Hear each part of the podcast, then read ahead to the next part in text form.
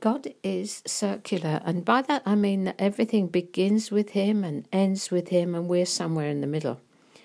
Romans 11 33 to 36 is what's called the doxology, the glory word. Oh, the depths of the riches, both of the wisdom and knowledge of God! How unsearchable are His judgments, and His ways past finding out. For who has known the mind of the Lord, or who has become his counselor, or who has first given to him, and it shall be repaid him? For of him, and through him, and to him are all things, to whom be the glory for ever. Of him, and through him, and to him, all things, not some things we do well to remember this. Nothing comes to us except He allows it because it must pass through Him. All the plans of the enemy are wrapped up in the hand of our friend.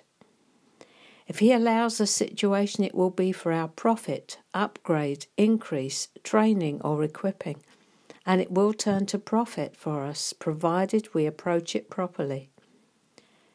This is why we can give thanks in all circumstances, the good, the bad, and the ugly, because God has a purpose in allowing them. And that is when we really experience Him for real. When we can say, All this is true, but I worship you. Lamentation. Everything falling apart, but we acknowledge who He is in it all His majesty, full of grace and truth. This is probably our hardest lesson of all in relinquishment. Everything's just gone pear shaped. We're flat on the floor, hopeless and helpless.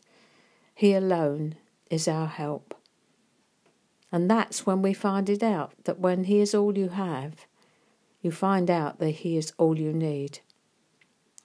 Not a word for the faint hearted, but it will transform a wimp into a champion if it's taken to heart.